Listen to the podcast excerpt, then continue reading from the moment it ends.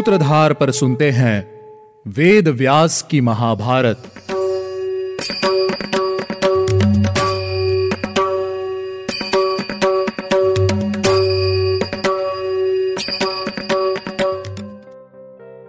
Hello listeners स्वागत है आपका वेद व्यास की महाभारत में।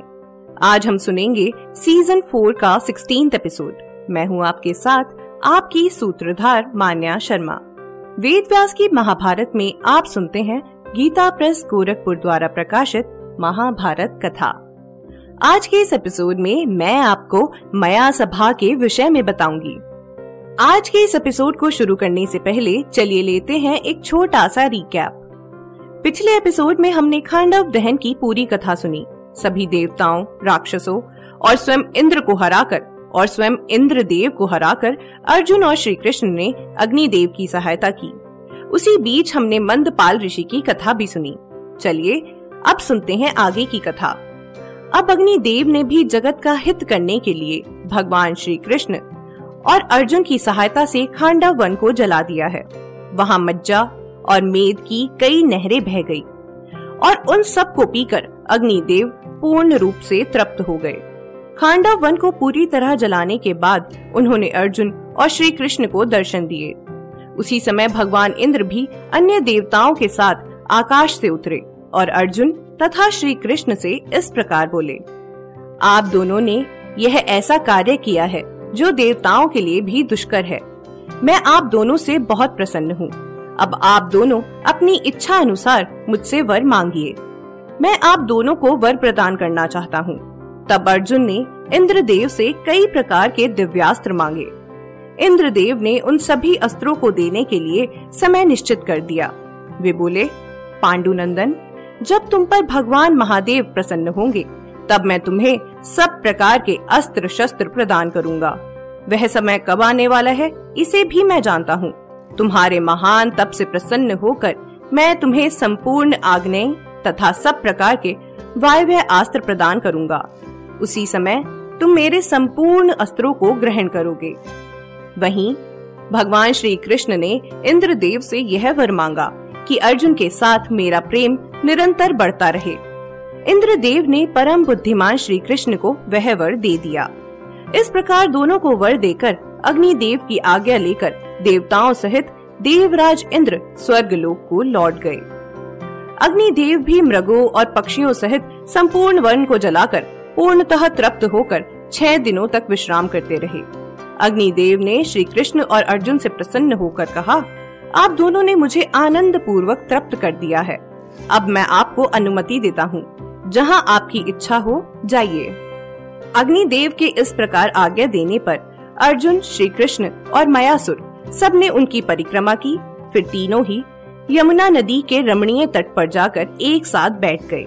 वहाँ बैठे हुए मयासुर ने बार बार अर्जुन की प्रशंसा करके हाथ जोड़कर मधुर वाणी से उनसे कहा, कुंती नंदन, आपने अत्यंत क्रोध से भरे हुए इन भगवान श्री कृष्ण से और मुझे जला डालने की इच्छा रखने वाले अग्नि देव से भी मेरी रक्षा की है आप बताइए, इस उपकार के बदले मैं आपकी क्या सेवा करूँ?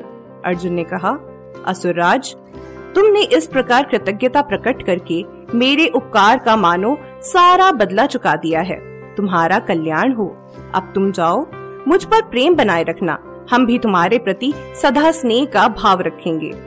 मयासुर ने कहा, प्रभु, आपने जो बात कही है, वह आप जैसे महापुरुष के अनुरूप ही है।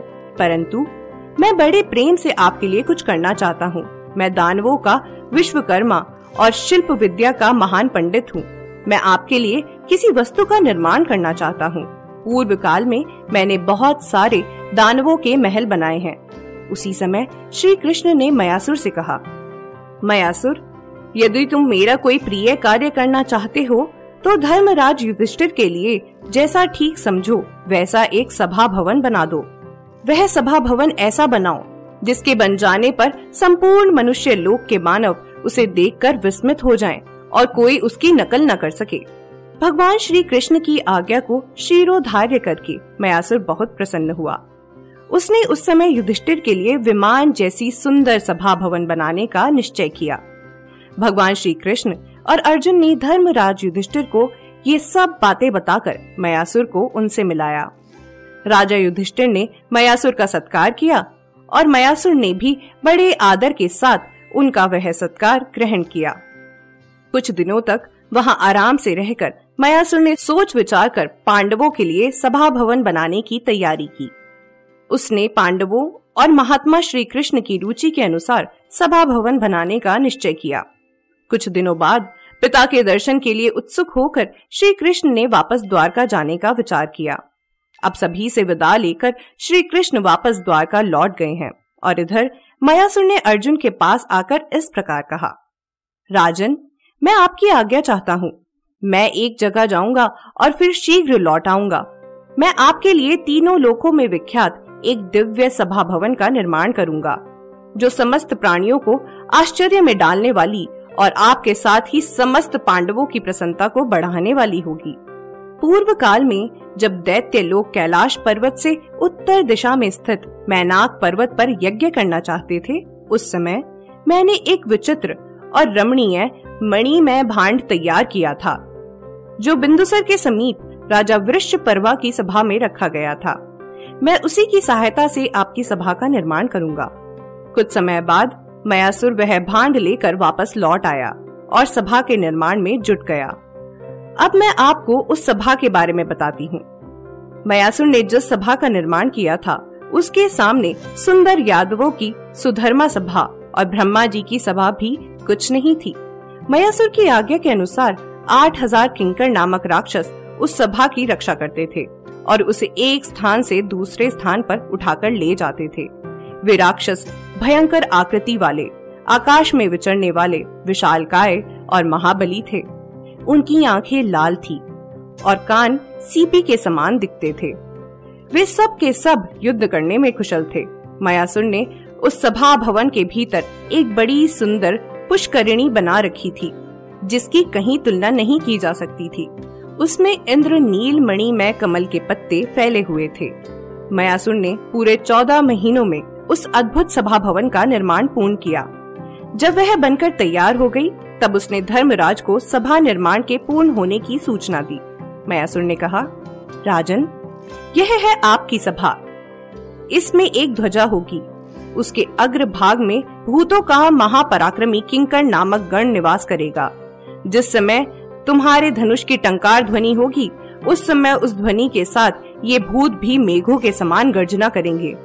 यह जो सूर्य के समान तेजस्वी अग्नि देव का उत्तम रथ है, और ये जो दिव्य अस्त्र हैं, और यह जो वानर चिन्ह से युक्त ध्वज है, इन सब का निर्माण माया से ही हुआ है। यह ध्वज वृक्षों में नहीं अटकता है, तथा अग्नि की लपटों के समान सदा ऊपर की ओर ही उठा रहता है। आपका यह वानर चिन्ह ध्वज अनेक रंग का दिखाई देता है। आप युद्ध में इस स्थिर ध्वज को कभी झुकता हुआ नहीं देखेंगे। सभा के विषय में सभी बातें कहकर मयासुर ने अर्जुन को हृदय से लगा लिया और उनसे विदा लेकर वापस अपने स्थान को लौट गया। अब राजा युधिष्ठिर ने सभी पुण्य कर्म करके अपनी सभा में प्रवेश किया है, जहाँ उनसे मिलने के लिए नारद मुनि आए हैं। नारद मुनि मया सभा में किस लिए आए हैं, ये जानने के लिए आपको लौटना होगा हमारे अगले एपिसोड में। आज के एपिसोड में बस इतना ही। उम्मीद है आपको हमारा यह एपिसोड पसंद आया होगा। अगर आप इस एपिसोड से रिलेटेड कोई भी सवाल पूछना चाहते हैं तो हमारे social media platform Twitter Facebook Instagram पर हमसे संपर्क कर सकते हैं। हमारा सोशल मीडिया हैंडल है माई सूत्रधार साथ ही साथ ऐसी ही अनेक रोचक पौराणिक कथाओं के वीडियो देखने के लिए आप डाउनलोड कर सकते हैं हमारी सूत्रधार ऐप। हमारी ऐप एंड्रॉइड और आईओएस दोनों यूज़र्स के लिए उपलब्ध है। यहाँ आपको हर एक कहानी, सुंदर चित्रण और सटीक फैक्ट्स के साथ मिलेगी। इसके अलावा आप श्री राम कथा मिनी टेल्स पॉडकास्ट हिंदी और इंग्लिश नल दमयंती प्रेम कथा, हिंदी इंग्लिश तथा ऐसी ही अनेक कहानियाँ अपने मन पसंद ऑडियो प्लेटफॉर्म पर सुन सकते हैं। लिंक आपको डिस्क्रिप्शन में मिल जाएगा। मैं आपकी सूत्रधार मान्या शर्मा, मिलूँगी आपसे अगले एपिसोड में। याद रखिएगा, हम हर सोमवार और शुक्रवार आपसे मिलते रहेंगे।